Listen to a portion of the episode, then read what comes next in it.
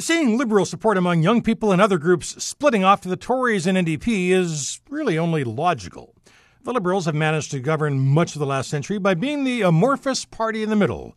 Campaign from the left, govern from the right, but ooze in whichever direction the populace seems to lean. Mostly over the years, Liberals have stood for nothing really, other than opportunism adopt policies from the other parties that seem popular, or just talk about things but don't do much about them in the hope that events take care of themselves, like balancing a budget. Under Justin Trudeau, the party has clearly moved to the left, initially hurting the NDP, but now more idealistic voters are disenchanted that Trudeau isn't moving faster in things they value, so they're tilting to the NDP. Many of those who are feeling the economic pinch, the polls say, are shifting to the Tories.